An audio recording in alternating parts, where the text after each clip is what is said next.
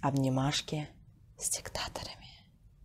Привет, друзья, это Владимир Милов, и спасибо, что подписались на мой YouTube-канал. Здесь будет интересно, и мы говорим здесь в нашей полюбившейся вам программе «Обнимашки с диктаторами» о международной политике без пропаганды и конспирологии. И у нас сегодня такой необычный выпуск, потому что вы все очень просили рассказать о том, что сейчас происходит в Беларуси. Там действительно такие совершенно необычные события, э, и буквально все это разворачивается на наших глазах, там не знаешь, что завтра произойдет. Но э, я обычно сам вам все объясняю, что э, случается в разных вот точках земного шара, где все бурлит. Но вот с Беларусью тут особая ситуация. Дело в том, что я сам во многом хотел бы разобраться, потому что там вот сейчас идут президентские выборы, но, во-первых, очень много новых лиц, во-вторых, э, там э, совершенно вот э, не, необычного масштаба протестная активность по всей стране, которую мы видим практически вот чуть ли не каждый день в виде пикетов в поддержку сбора подписей оппозиционными кандидатами. И мы видим рейтинги в интернете, где у Лукашенко э, обвалилась поддержка там вот недавно было до трех, но сейчас чуть ли не до одного процента. Поэтому вместо того, чтобы просто рассказывать вам о ситуации, я решил пригласить э, грамотного, информированного собеседника. И очень рад видеть э, сегодня в нашем эфире Наталью Радину. Это главный редактор э, оппозиционного белорусского СМИ «Хартия-97», про которое мы вам много рассказывали. Наталья, здрасте, очень рада вас видеть. Здравствуйте, Владимир. Спасибо большое, что вы сегодня с нами. И вот я так, если можно, как бы от российской аудитории примерно представляю, что народ интересует. Вот хотел бы вам позадавать э, вопросы о э, ситуации на Земле. И, во-первых, вот если можно, такую как бы общая э, картинка, насколько э, в принципе повлияло на позицию Лукашенко вот его это поведение во время пандемии коронавируса. А, что с выборами сейчас происходит? Вот мы видим много людей на улицах. Имеет ли это все шансы? Я вот э, читаю а, на многих таких оппозиционно настроенных ресурсах, что чуть ли не революция у вас грядет. Вот революция ли? Можете рассказать вкратце, как обстановка? Ну, у нас началась уже бархатная революция. Протесты усиливаются сейчас по всей стране. Например, вот сегодня, когда мы разговариваем, а, люди вышли на улицы в 37 городах Беларуси. То есть такой активности в Беларуси не было ни во время ни одной избирательной кампании. Совершенно очевидно, что Лукашенко надоел людям. Люди намерены избавиться от диктатора. И э, сегодня его рейтинг действительно составляет, вы верно заметили, от 1 до 3 процентов. А, совершенно всем понятно, что при диктатуре через выборы невозможно избавиться э, от э, узурпатора. И поэтому приходит такое вот общее понимание, что сегодня мы должны быть активны, мы должны выходить на улицу и отстаивать э, свое право на честные и свободные выборы. Мы это видим сегодня в Беларуси. Что касается эпидемии коронавируса, то, конечно же, она стала таким спусковым крючком, таким триггером который э, спровоцировал в том числе вот эти протесты. Но нужно сказать, что эта протестная активность, она копилась годами. И связана она э, не только с эпидемией, но также и с усталостью людей жить в страхе при диктатуре, с усталостью жить вот при вот этой бесперспективности, а, в ситуации постоянных репрессий, и плюс сейчас еще в придачу в состоянии экономического кризиса, потому что Лукашенко а, за 26 лет, э, в общем-то, разорил страну. Это такой классический диктатор, который а, грабит собственный народ, у которого сегодня 18 резиденций, которые тратят бюджетные деньги на свои дворцы, на свои потешные, потешные какие-то спортивные мероприятия, на майбахи, на новые самолеты. А, все знают, что в стране э, припевающий живет его семья, его сыновья, его близкое окружение, и только люди живут все беднее и беднее. То есть я для примера могу сказать, что сегодня в регионах зарплаты уже в районе 100 долларов – то есть 200 долларов это считается очень хорошая зарплата, а цены в Беларуси очень высокие. Я думаю, это замечают даже россияне, которые приезжают и сравнивают. То есть это давно не край дешевых продуктов, это давно не рай. Это на самом деле это диктатура, нищая, и люди, доведенные до отчаяния, а, выходят сегодня на улицы. Скажите, вот тут сразу очень много уточняющих вопросов, но вот эти рейтинги, которые мы видели, шокирующие, такие вот там появилась Саша 3%, сейчас, наверное, уже Саша 1%. Насколько им можно верить с точки зрения выборки? Потому что это же все-таки, я так понимаю, онлайн а, и здесь существует вот эта традиционная ситуация, там, городское население за перемены, но вот какая-то глубинка все-таки консервативно голосует за стабильность. То есть, это, вы хотите сказать, что это, это вся страна уже вот совсем прям против? Да, абсолютно вся страна против, и у вас неверное представление, Владимир, потому что на самом деле сегодня регионы невероятно активны, активны так, как никогда, и именно в регионах сегодня люди выходят тысячами на улицы, угу. и можно сказать однозначно, что как раз-таки вот глубинка, как раз-таки регионы категорически против э, Лукашенко, то есть столица, она традиционно всегда была против диктатора, а сейчас, помимо крупных городов, присоединились э, все остальные э, небольшие даже города э, Беларуси. И вот эти интернет-опросы, они абсолютно репрезентативные, можно верить. Конечно же, при диктатуре невозможны социологические опросы в нашем классическом представлении. То есть, более того, они в Беларуси запрещены, необходима специальная лицензия, которая выдается администрацией Лукашенко. И понятно, что сегодня помимо интернет-опросов нет другой возможности замерить общественное мнение. Но вот недавно был очень хороший видеоролик, который э, разошелся э, активно в Беларуси, когда несколько пранкеров вышли на улицы Минска и скрытой камерой стали э, пытаться собирать подписи Э, за Лукашенко. Из 20 человек только один э, мужчина, которому мне нужно было э, срочно похмелиться, за 50 копеек поставил свою подпись э, за э, Лукашенко. Все остальные категорически сказали, нет, он должен уйти. Но, э, то есть, это впервые так вот в истории, да, когда реально протестами охвачено, потому что протесты были и раньше, но вот сейчас я действительно вижу фотки из э, десятков белорусских городов, то есть, протестами охвачена, по сути, вся страна. Да. Протестами охвачена вся страна, выходят десятки тысяч человек, выходят, э, вот сегодня вышли в 37 городах, действительно в десятках городов, и люди будут продолжать выходить. Э, сегодня они ставят подпись, подписи за альтернативных кандидатов, э, которые выступают против Лукашенко, и приходит к людям понимание, что необходимо будет отстаивать э, в итоге свой выбор на улице. Ну и вот следующий вопрос. А, в принципе, вот как эта ситуация может развиваться? Мне вот э, люди спрашивают, да, которые хотят а, ситуацию в Беларуси обсудить, что неужели их там в принципе возможен хотя бы относительно честный подсчет голосов?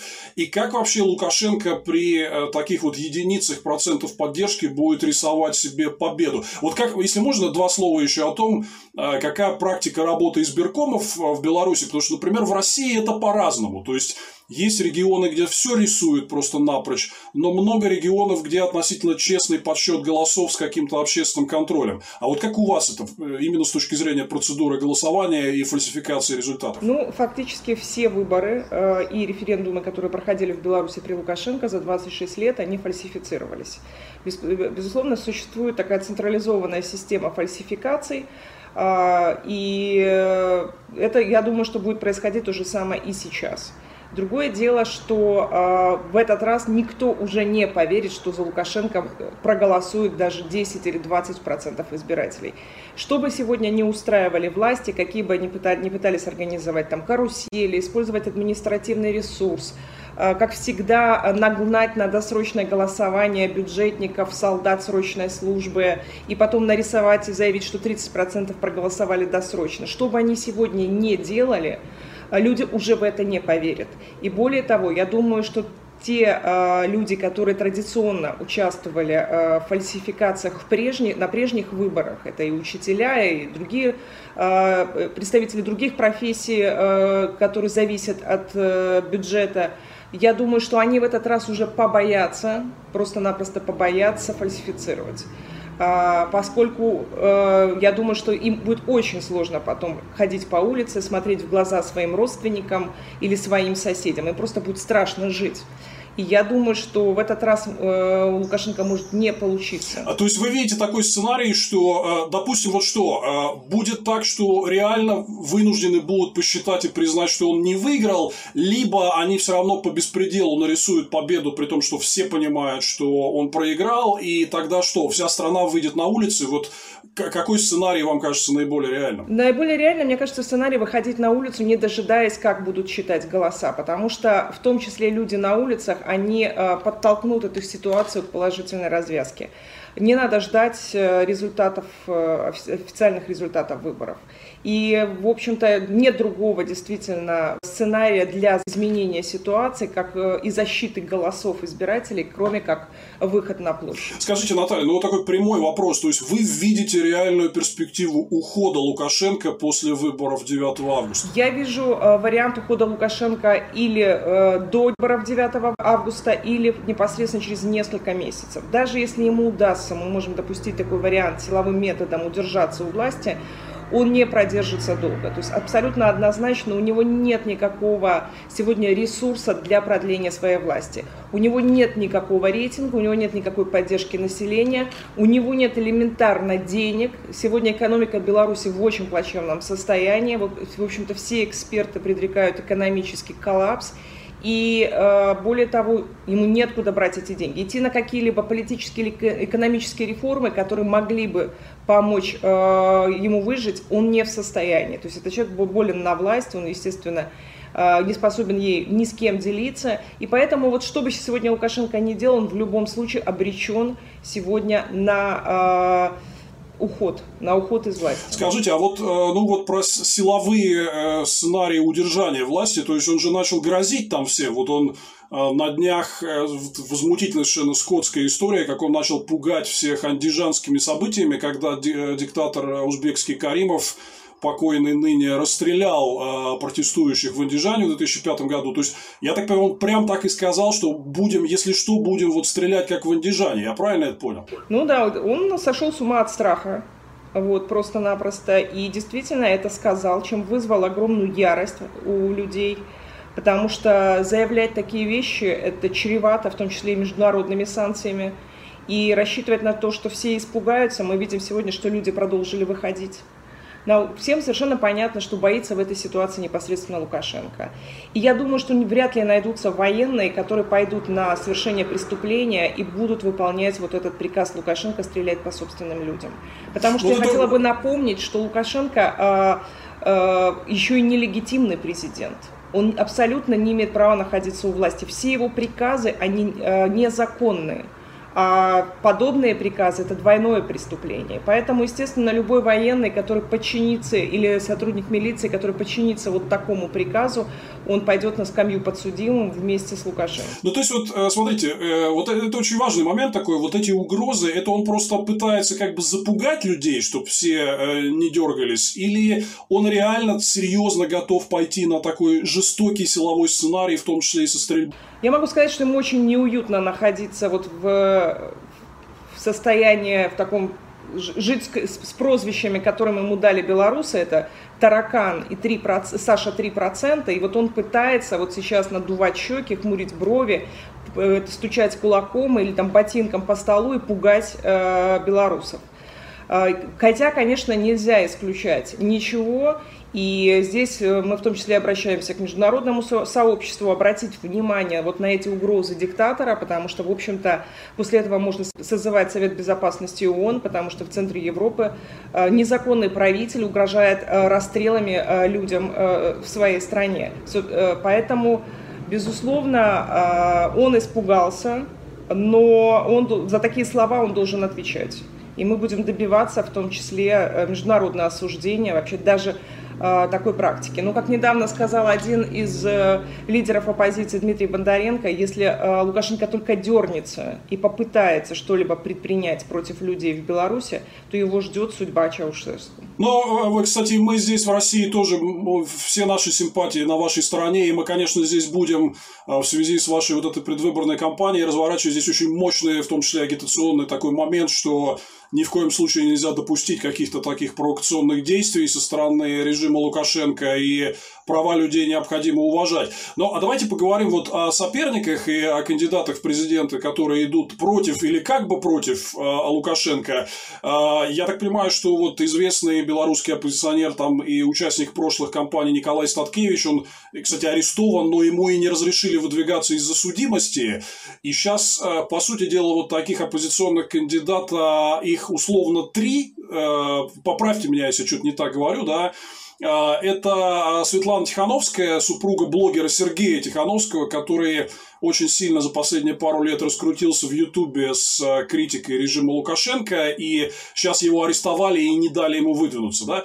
И вот есть такие два, ну, как у нас в России говорят, системные кандидаты, то есть это люди из системы, которые которые вроде как отошли от нее и теперь начали тоже что-то Лукашенко критиковать. Это вот бывший глава э, Белгазпромбанка, это дочерний банк Газпрома в Беларуси Бабарика, а, и второй кандидат это Цыпкало, который тоже вот активный э, бывший э, системный политик, но вот сейчас он вроде как перешел на стадию критики. Я так понимаю, что вот эти три кандидатуры и вот что, какой расклад между ними, кто из них что себя представляет, вот если можно несколько слов, и я потом уточняющие вопросики позадаю. Безусловно, их два лидера сегодня в Беларуси. Это Сергей Тихановский и формально кандидат в президенты Светлана Тихановская, э, Тихановская его жена, поскольку самого Сергея власти отказались зарегистрировать.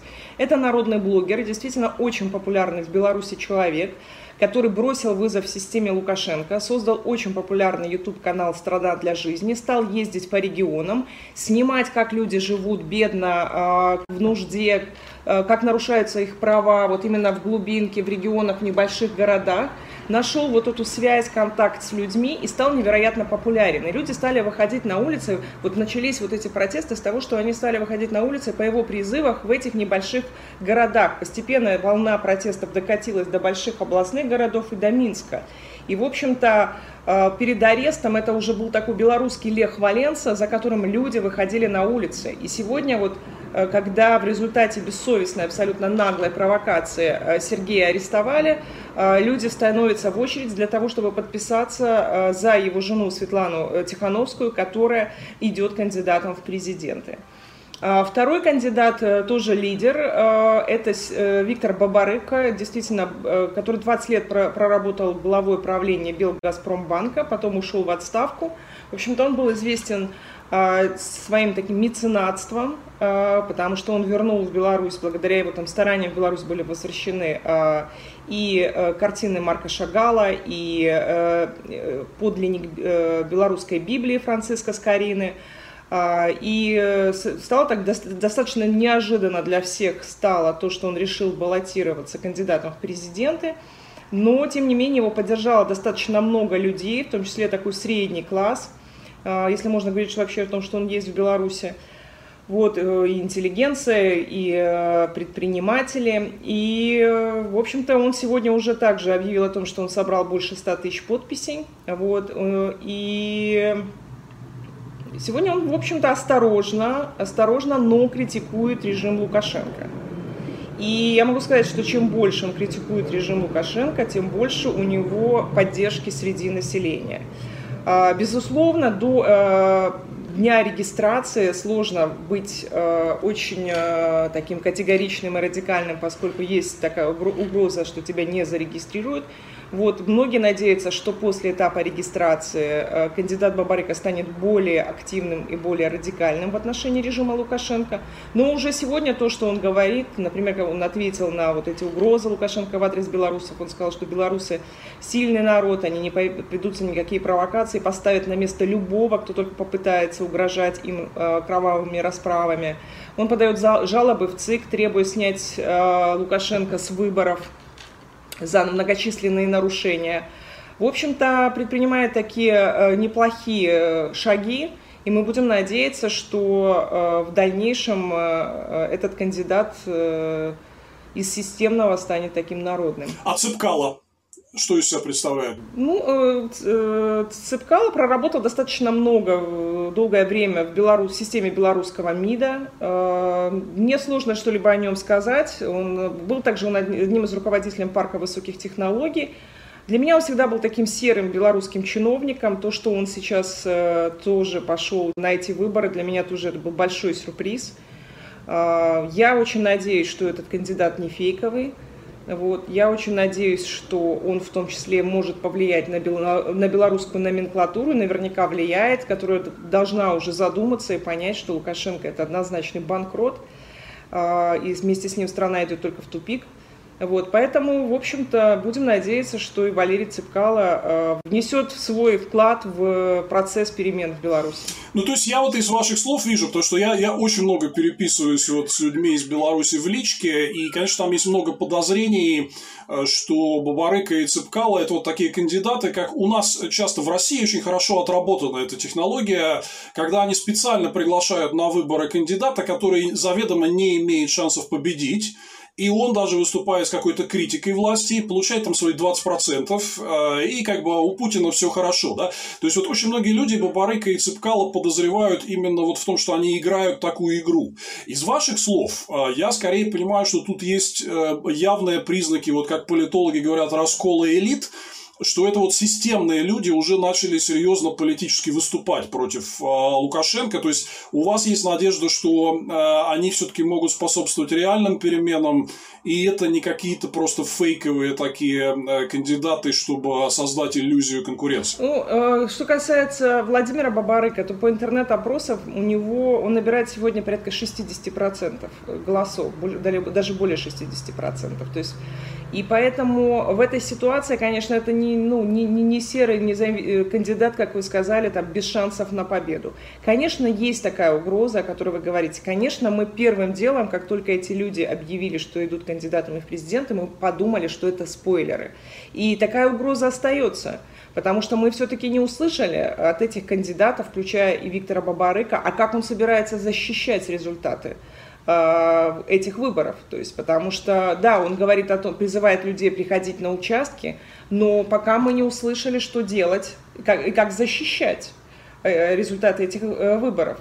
Вот, а поэтому мы посмотрим, как он будет вести себя дальше. Это, кстати, очень важно. То есть, я правильно понял из ваших слов, что так вот по опросам именно Бабарыка имеет э, наибольшие шансы вот формально победить в этой гонке? Э, Светлана Тихановская, да, э, блогер вместе со своим мужем, блогером Тихановским, да, это лидеры, и Виктор Бабарыка, безусловный лидер. Но так вот до конца сказать расклад между ними пока сложно, да, то есть вот кто-то из них двоих, да? Кто-то из них двоих, да. Но ну, опять же, вы понимаете, что, что такое белорусские выборы в нынешних условиях? Это невозможность э, участвовать в них для многих э, лидеров оппозиции. Это даже вот тот же Сергей Тихановский, он не смог участвовать. Вместо него идет жена. Тот же Николай Статкевич, который сегодня также арестован, он не смог участвовать. Вот. А масса э, оппозиционных лидеров не участвует в этих выборах, потому что были осуждены к различным срокам заключения, отбывали его по уголовным статьям, и поэтому не имеют права. Поэтому, конечно же, это, эти выборы нельзя в любом случае назвать честными, даже э, как бы мы на него не смотрели, какие бы ни были результаты, даже если мы их защитим, да, потому что не все лидеры в них участвовали. Но это уже второй этап. То есть я надеюсь, что а, перемены в Беларуси все-таки настанут, мы сможем защитить результаты этих выборов и сможем провести, например, свободные парламентские выборы уже в этом году и начать менять страну. То есть для переходного периода а, вот сегодняшняя там кандидатура того же Виктора Бабарыка, она вполне приемлема. То есть вы видите ситуацию так, что если а, Лукашенко уходит от власти по итогам этих выборов, то сразу нужно проводить парламентские выборы в уже свободной демократической атмосфере. Безусловно. Необходимо в первую очередь возвращать э, действия Конституции 1994 года, которую Лукашенко не, неоднократно незаконно менял в свою пользу на протяжении лет своего правления.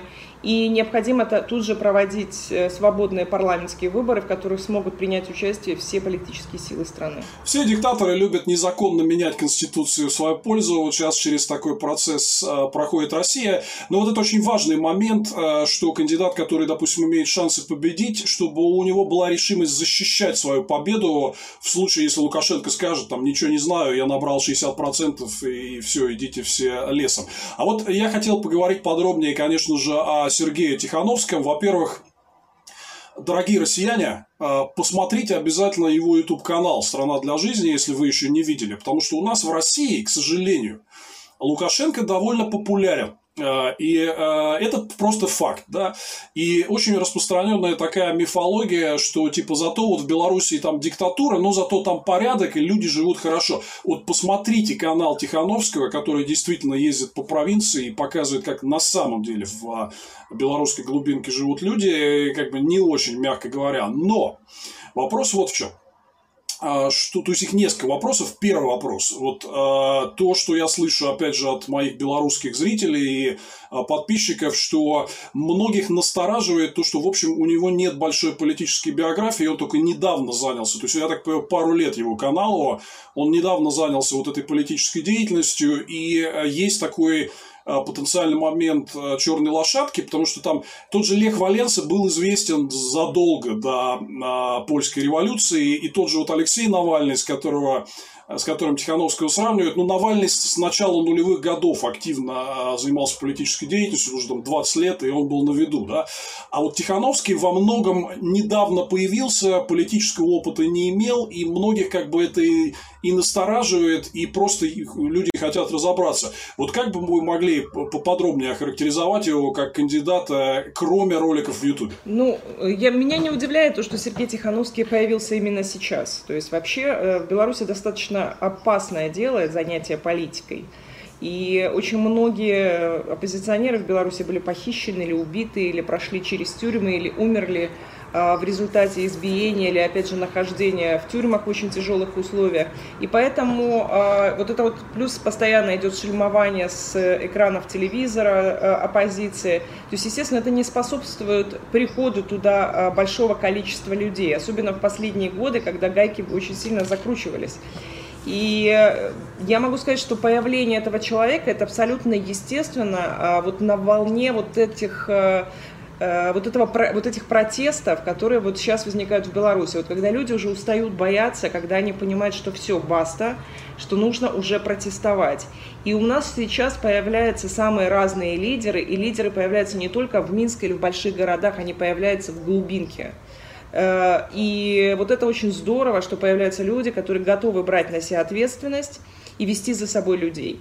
Вот. И Сергей Тихановский как раз один из таких людей, это, я, насколько я знаю, он был предпринимателем, потом он решил вот, создать свой YouTube-канал, рассказать о том, как живут его соотечественники, и постепенно пришел к тому, что необходимо самому становиться политическим лидером.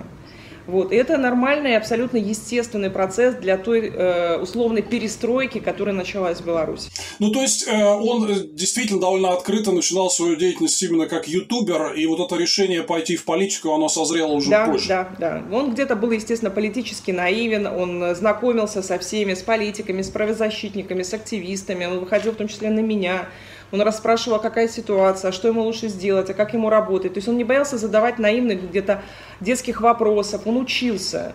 Он не пытался выглядеть умнее всех, да, то есть он учился, учился, и вот постепенно мы, э, вот, вот так человек выстрелил. Да, то есть YouTube в наше время производит революцию в политической жизни, к счастью, не только в Беларуси, я надеюсь. Ну, а вот вопрос про его жену Светлану, которую вот э, самому Тихановскому отказали в регистрации на выборах, но Светлану и группу по сбору подписей в ее поддержку зарегистрировали, она подписи собирает. Вот тут несколько вопросов. Первое, как вы оцените шансы, что ее вообще допустят до выборов? И второе, вот по самой ее кандидатуре, потому что понятно, что но она просто технически заменяет мужа, да, скорее всего, сама не, не обладает такими вот качествами, как он. А, и я так понимаю, Лукашенко собирается разыгрывать эту карту. То есть он там что-то там ворчал, что вот женщины вообще не, не место в руководстве страной там и так далее. То есть он будет именно по вот этой вот э, э, женской карте, скорее всего, бить. Э, вообще вот э, у нее есть шансы, она будет ли вести самостоятельную кампанию, зарегистрирует ли ее? Ну, что касается Лукашенко, то он себя ведет, конечно, как последняя мразь, поэтому я даже не хочу это комментировать. А что касается Светланы Тихановской, то это замечательная, смелая женщина, это Э, верная жена своего мужа, которая не побоялась и стала ему помогать э, вот в, в этой его борьбе за свободу собственного народа. Я думаю, что на самом деле она заслуживает огромное уважение. Далеко не каждая женщина вот так пойдет за своим мужем, будет рисковать, э, в том числе там, и своими детьми, и своим семейным благополучием, согласиться стать вместо него кандидатом в президенты и сейчас вот э, нести на себе вот эти все тяготы э, избирательной кампании. Поэтому низкий э, поклон Светлане. Я очень надеюсь, что она дождется на свободе своего мужа, и они уже будут вместе, там, рука об руку, э, вот, продолжать свою благородную деятельность. Скажите, а вот а, сама Светлана Тихановская, она как-то политически публично выступает, или она просто вот так поддерживает, скажем так, пламя борьбы, пока муж под арестом и ждет его выхода? Нет, политически она не выступает, она поддерживает э, сейчас своего мужа, она пишет жалобы, в том числе Центр избирком, потому что Сергей Тихановский не просто ее муж, это, в общем-то, начальник ее избирательного штаба, и его арест – это прямое нарушение законодательства. А, если Светлану а, не зарегистрируют, э, это будет абсолютно незаконно, потому что совершенно очевидно, что она собрала больше, чем 100 тысяч подписей. Мы это видим по тем очередям, которые выстраиваются в белорусских городах практически каждый день. А, поэтому, безусловно, за этого кандидата собрано, все не, собрано необходимое количество подписей. Если ее не зарегистрируют, то, безусловно, люди должны протестовать, выходить на улицы и добиваться участия Сергея или Светланы Тихановских в этих выборах. То есть это вот может быть еще одной такой точкой дестабилизации ситуации со стороны Лукашенко, если он решит отказывать э, кандидатам, которые имеют серьезную народную поддержку. Безусловно, безусловно, потому что люди как раз-таки связывают свои надежды на перемены с новыми людьми, с новыми лидерами, но никак не с э, диктатором Лукашенко. А вот э, таймлайн давайте озвучим, поправьте меня, если ошибаюсь. Я так понимаю, что до 19 июня кандидаты должны последний срок сдать подписи, и потом еще две недели есть у ЦИКа на решение по регистрации, так? Потом начинается избирательная кампания и непосредственно 9 августа э, день голосования. Ну, то есть, честно, вот я не знаю, у меня ощущение, что так как Лукашенко просто себя ведет, он, конечно, начнет отказывать э, в регистрации. То есть, где-то вот в связи с этим в конце июня, начале июля мы можем получить довольно мощные протесты еще как бы за месяц с лишним до самих выборов. Безусловно, безусловно, потому что ну, иллюзий у людей нет. Они прекрасно понимают, что э, перемены перемены, они не будут связаны непосредственно с голосованием. Поэтому протесты возможны и непосредственно до выборов, и после выборов. Скажи, пожалуйста, а вот как вот коронавирус повлиял на это все? То есть я вижу прям, что влияние на популярность Лукашенко очень серьезное, и люди раздражены тем, что он отказался вводить какие-то серьезные карантинные ограничения. Вообще, вот как к этому всему относятся белорусы? Крайне отрицательно, естественно, потому что огромное количество людей э, стало умирать. То есть, в общем-то, по независимой статистике, в Беларуси от коронавируса на самом деле уже умерли порядка 10 тысяч человек и порядка миллиона зараженных. То есть, те э, цифры официальные, которые сегодня э, дает Минздрав, в них никто не верит поскольку действительно заражение происходило в условиях отсутствие карантина а, молниеносно, очень быстро. А, людей, э, детей отправляли в школы, все предприятия продолжали работать, работали рестораны, проводились массовые мероприятия. Вы знаете, что Лукашенко в период эпидемии объявлял субботники, проводил военные парады а, и проводил различные спортивные соревнования.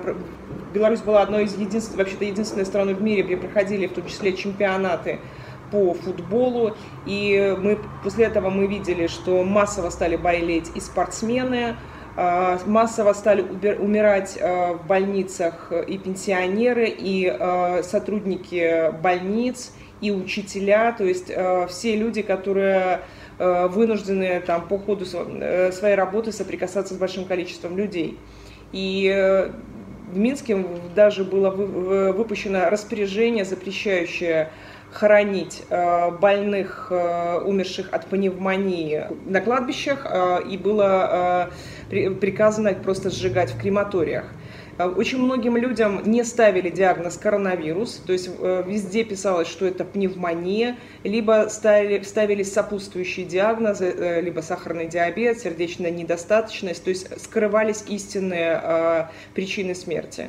Очень многим медики не делали тесты очень многим. А, и э, вот на самом деле, то есть масштаб эпидемии огромный. И когда вот у людей стали умирать их близкие, их э, бабушки, дедушки, родители, я сама получала огромное количество писем от людей, которые рассказывали о том, что умирают их, как, умир, как умирали их близкие. А, и всем стало понятно, что это происходит исключительно по вине властей, исключительно из, э, из-за вот этого преступного приказа Лукашенко не вводить карантин.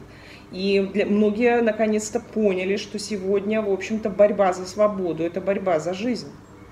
И если мы хотим выжить, мы должны э, сегодня биться, в общем-то, за перемены и убирать этого маньяка от власти. Ну вот это очень важно, то, что вы говорите, потому что тоже вот у нас в России много есть таких настроений, что типа, а вот посмотрите, а, вот Лукашенко же не стал карантин вводить, и там все нормально. То есть, вот, друзья мои, читайте Хартию 97, там очень много реальной информации со ссылкой на свидетельства конкретных жителей Беларуси, насколько все плохо и медработников, и про вот эти похороны, куда родственников не пускают. То есть, все совсем ненормально, и если бы Россия пошла по такому пути, то э, было, была бы жуткая ситуация с точки зрения а, огромного количества тяжело больных и смертей, и невозможности нормально похоронить родственников. То есть, этот фактор политический дополнительно очень сильно сейчас сыграл, так? Да, безусловно. И спасибо вам за рекламу сайту Хартии. Действительно, вот эти все мифы они, э, о режиме Лукашенко, они возникают из-за недостатка информации. А, потому что я знаю, что люди не только в России, но и в Украине, они говорят, ой, какой Лукашенко, у вас хороший президент.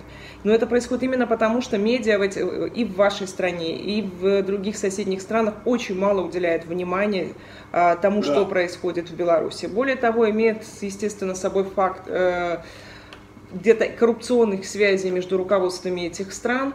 Мы знаем, что Беларусь это такая транзитная страна, очень удобная для различных серых схем, в том числе между Россией и Украиной. И э, вот именно из-за этого очень многие э, люди просто не понимают, что происходит в Беларуси и кто такой Лукашенко. На самом деле это преступник и маньяк, который э, довел страну сегодня до нищеты и разрухи, из-за которого в стране умерли огромное количество людей, не только от коронавируса. Наталья, а вот про Россию я хотел спросить. Вы, вы как-то чувствуете во всех этих событиях руку России или какую-то тактику России? понятное дело, что она каким-то образом будет участвовать. Вот насколько это ощущается или вы ждете каких-то возможных таких моментов и действий? Ну, я могу сказать точно, что я не вижу пророссийских кандидатов э, во время этой избирательной кампании. Ни один из кандидатов сегодня не осмеливается вообще-то выступать в поддержку России. Наоборот, все э, абсолютно э, лидеры этой кампании, они говорят о том, что Беларусь должна быть суверенным независимым государством. А, нет людей с российскими флагами ни на одной из акций, которые многочисленных mm-hmm. акций, которые проходят в регионах. Нет людей с плакатами в поддержку Путина. А, абсолютно этого нет. Наоборот, мы видим национальные символы, а, мы видим, да, лозунги против Лукашенко, но ничего про российского я не вижу.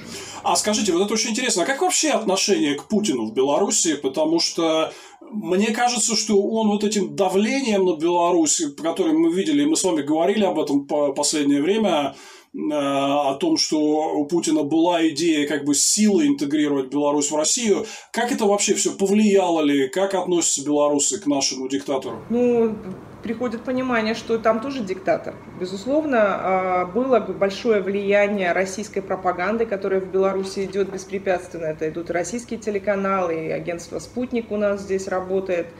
А, и различные российские издания. И вот это влияние российской пропаганды, оно, безусловно, вызывало большое беспокойство.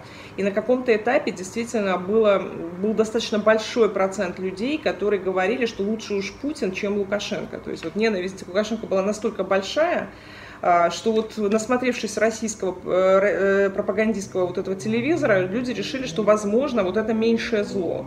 Но в сегодняшней ситуации приходит понимание, что Россия это тоже тупик, это не выход, что мы должны жить своей страной, потому что мы, в общем-то, всем очевидно, что и в России сегодня серьезный и политический, и экономический кризис, а, и вот это ваше противостояние с Западом, и захватнические войны, и, в общем-то, ситуация с коронавирусом не намного лучше, чем в Беларуси, я думаю, что у вас тоже скрывается большое количество смертей. И, в общем-то, экономический кризис, потому что очень многие э, в результ... белорусы в результате были вынуждены вернуться сегодня из России в Беларусь, потому что они теряют там работу. В общем-то, э, и в этой ситуации люди понимают, что лучше работать и жить в собственной небольшой стране, но не быть частью империи по соседству. Вот. Мы уже там были, нам там не нравится, не понравилось. я так понимаю вас, что вот эта идея все-таки, то есть Лукашенко, все эти, сколько там он уже у власти, да, все эти э, четверть века он педалировал вот эту тему интеграции, что в итоге когда-то мы, в принципе, все станем одной страной. Я так понимаю, что политически в Беларуси эта идея мертва сегодня. Да, она абсолютно мертва. То есть, если э, есть какие-то люди, которые сегодня выступают за эту идею, то это в общем-то, политические маргиналы. И следующий вопрос в этой связи. То есть, э, если кто-то начнет серьезно реанимировать попытку вот слияния, то это вызовет в белорусском обществе отторжение серьезное. Безусловное, безусловно, очень жесткое отторжение. И я убеждена, что нам сегодня необходимо э, не оглядываться, не бояться, а избавляться от режима Лукашенко. Если мы сможем избавиться от диктатора, мы отстоим собственную независимость. Тем более, что в этом случае мы можем рассчитывать в том числе и на сильную международную поддержку. Ну вот видите, котятушки мои, вот э, наш гений э, мировой геополитики Владимир Владимирович Путин умудрился потерять, политически потерять и Беларусь. То есть это очевидно, это вот не просто, что мы здесь э, в, в стриме обсуждаем, да, а это очевидно, что э, действительно никто в Беларуси сегодня не выходит с пророссийскими лозунгами. Вообще это надо постараться. Наш э, дорогой фельдмаршал коррупционных войск, он, конечно, гениальный человек, он способен на невозможное. Ну, я что хочу сказать. Во-первых, Наталья, огромное спасибо за разговор. И как вот Википедия дает дисклеймер, это статья про а, события, разворачивающиеся прямо в данный момент. Да? Поэтому мы, конечно, мы, мы сделаем такой, я думаю, special coverage э, событий в Беларуси в ближайшие месяцы. Это важнейший сюжет наших дней, и будем к этому возвращаться. Наталья начала с очень сильных слов о том, что в Беларуси действительно начинается бархатная революция. И вы знаете, у меня ощущение, что, во-первых, это правда, и, во-вторых, это очень хорошо, потому что мы наблюдали больше четверти века, как этот гад и жулик, и вор разрушает близкую нам страну и э, очень приятный наш э, соседский народ, который мы все очень любим, да. И, наконец-то, во-первых, этому, может быть, будет положен конец.